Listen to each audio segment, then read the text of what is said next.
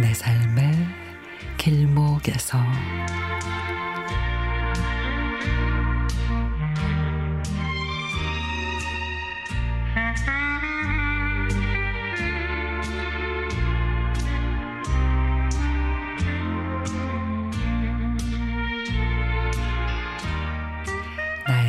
하루 중에 가장 풍요로운 음악 콘서트 시간인 저녁 스케치는 올드팝 중심으로 들려준다. 근데 그냥 올드팝이라고만 치부할 수는 없다. 오프닝 음악부터 중간중간 음악들. 그러다가 마무리 시간이 되면은 아쉬움마저 들게 한다. 나는 좀 오랜 기간 이 방송을 들어왔다.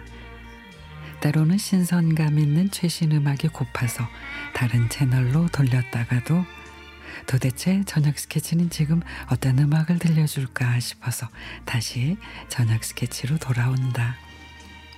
화려하지도 않고 최신 팝도 아니지만 아련함을 불러일으키는 뭔가가 있는 것 같다. 과거의 한 시절로 완전히 돌아가게도 하고 옛 음악과 함께 잊었던 옛사람을 기억나게도 한다.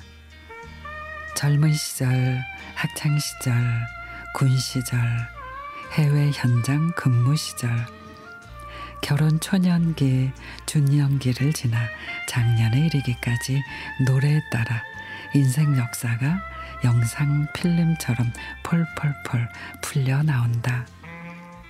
이쯤 되면 음악이 묘약이 아닐 수 없다.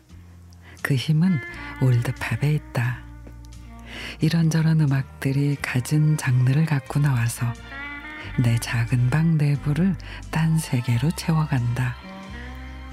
고단한 현실에 대하여 위로가 있고 과거에 대한 연민도 가져온다.